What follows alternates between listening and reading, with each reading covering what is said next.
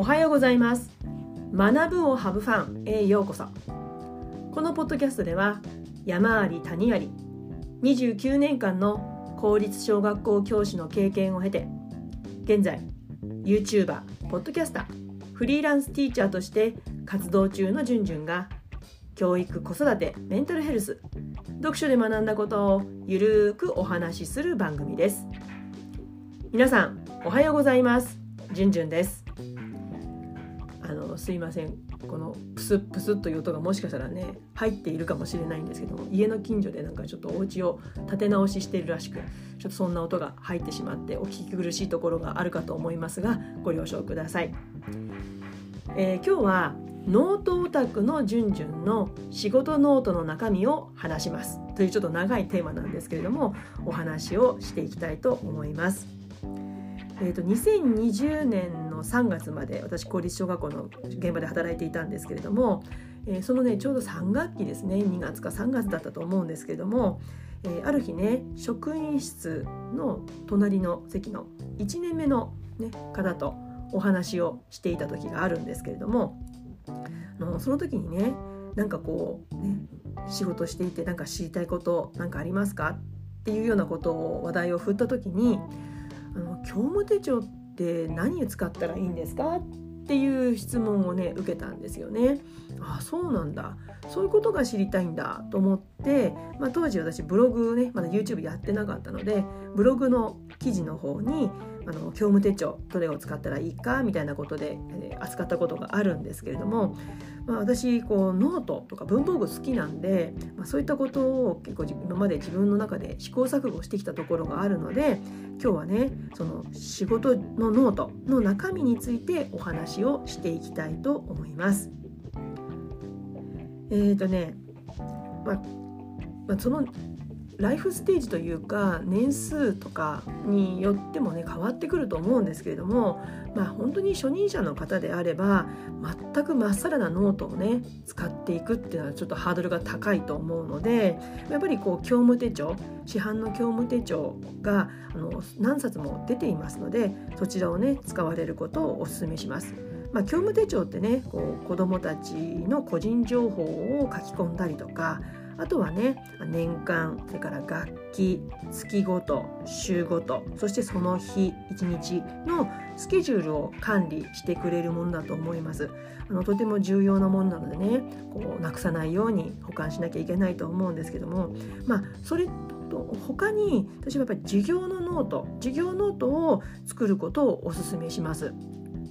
あの私が初任を初任者だった時に、えー、一緒の学年を組ませていただいた学年主任の先生にね、まあ、このエピソードは今までもブログなどで、まあ、YouTube などでも何度も話してきたことなんですけれども、あの授業ノート全教科作りなさいって言われたんです。で、まあ、その当時はいと言って作って全教科、まあ、当時ごねんせいだったんですけども全教科作って、えーまあ、授業ノートって一体何書くかって言ったら、あの授業の流れですね、 ティーシーって教員の中では言うんですけども、 ティーシー の T はティーチャーの T、 T が何を言って、そしてそれに対して C はチャイルド、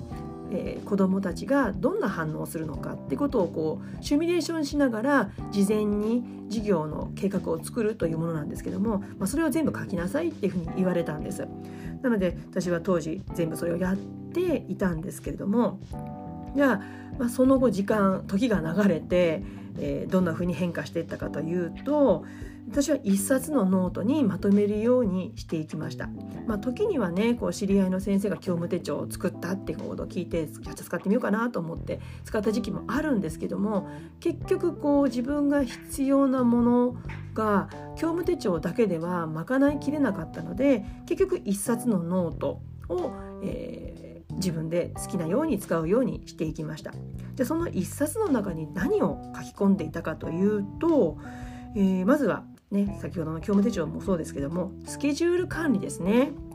ん、年間、まあ、学校から配られる年間行事予定があります。それを貼ります。そして学期のスケジュールが出てきますよね。まあ、学年によっても自分の該当学年によっても行事は変わってきますので、まあ、学年から出される場合もあるでしょうし、まあ、学校のものを貼ったりすることもあります。そして月、そして週、そしてその日一日のスケジュールの管理をその一冊で行っていきます。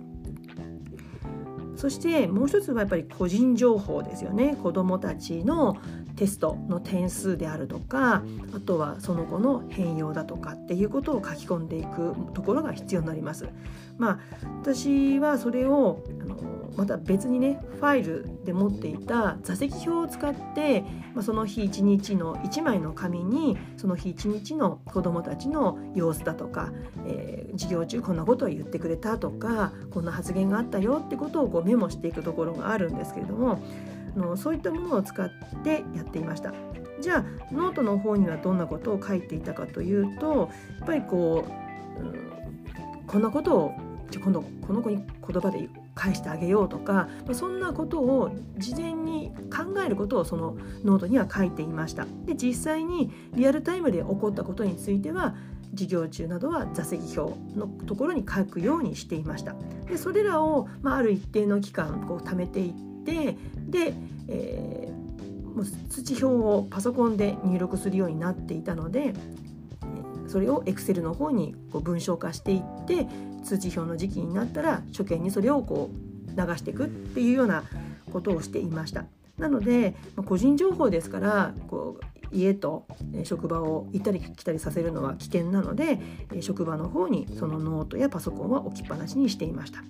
でやはり私がどうしても必要なのは授業のことを書くスペースだったんですね。これが教務手帳だけではちっちゃくってというか書くスペースがほとんどなかったし、ページも足りなかったのでノートを使うことになっていました。なので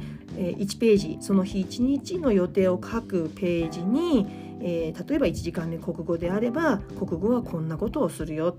でちょっと物語教材だとかっていうところであればこんな発問をして子どもたちがこんな風に返してくれたらこういう風に発問返すとかっていう本当に簡単な ティーシー を書いていました。うん初任者の頃はもう全部もう一語一句書いてましたけども、まあ、そういうことはねあのする必要はなくなってきたので主な発問だけを書くようにしていました、うん、だからこの一冊のノートの目的としては、えー、整理ですよね。スケジュールまたは個人情報の整理、そしてもう一つの役目としてはどうしても私はアイデアの拡散をしたい。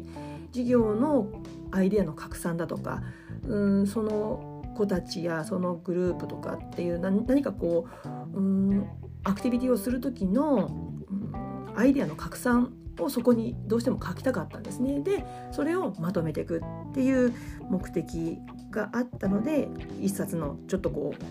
厚い厚さのあるノートを使っていました、うん、でもどうしてもね家にこう家で考えなきゃいけない考えたい時ってあるじゃないですか。じゃあどうしたらいいかっていうと、まあ、ノート持っていく時ももちろんたまにはありましたけども、でもやっぱりこう重くなってしまったりだとか、うん、があったので私はそのページを写真にカメラの、ね、あの携帯のカメラで撮ってで家に持って帰ってでアイデアを書いて別の紙に書いてでまたそれを写メ取っても学校に持ち込むようなことをしていました、うん、なのでもう、まあ、このねお話が何かだ誰かの役に立つかどうかわからないんですけれども、私のおすすめとしてはやっぱりこう教務手帳でもいいんだけれどもやっぱりこうアイデアを拡散させるところってどっかで役割が担えるものを用意した方が教員はいいんじゃないかなと思いました。これこうあちこちに書き散らしてしまうとあれどんだっけってこう忘れちゃうことってあるじゃないですか。なので一つのノートにまとめるっていう、まあ、そんなね昔ビジネス書もありましたけれども、ね、情報は一冊のノートにまとめなさいっていうようなそんな題名だったと思うんですけども、まあ、こう一つにまとめることによってあここに全てが書かれてるんだっていう安心感がありますから、うん、ぜひ、ね、その部分についてはお勧めしたいなと思います。えー、今日は、えー、ノートオタクのじゅんじゅんの仕事ノートの中身を話しますというテーマでお話をしました、えー、この音声コンテンツはポッドキャスト学ぶをハブファン YouTube チャンネルじゅんじゅんブログで配信しています、えー、チャンネル登録お願いします。えー、月曜日、水曜日、金曜日の週さんかい、えー、更新のお知らせが、えー、登録していただけると届きますので、通勤途中や家事の合間などにお聞きいただけると嬉しいです。また、この番組をお聞きいただいた感想や質問などもお待ちしています。えー、YouTube で聞いてくださっている方はコメント欄にお願いします。えー、Spotify などの、えー、アプリで聞いていらっしゃる方は、あの自己紹介欄のところにあの Instagram と Twitter の私の ユーアールエル が貼ってありますので、えー、お手数ですがそちらからフォローしていただいて、で、あのお話を返していただけるととても嬉しいです。えー、それでは次回のポッドキャストまで。 Let's have fun! Bye!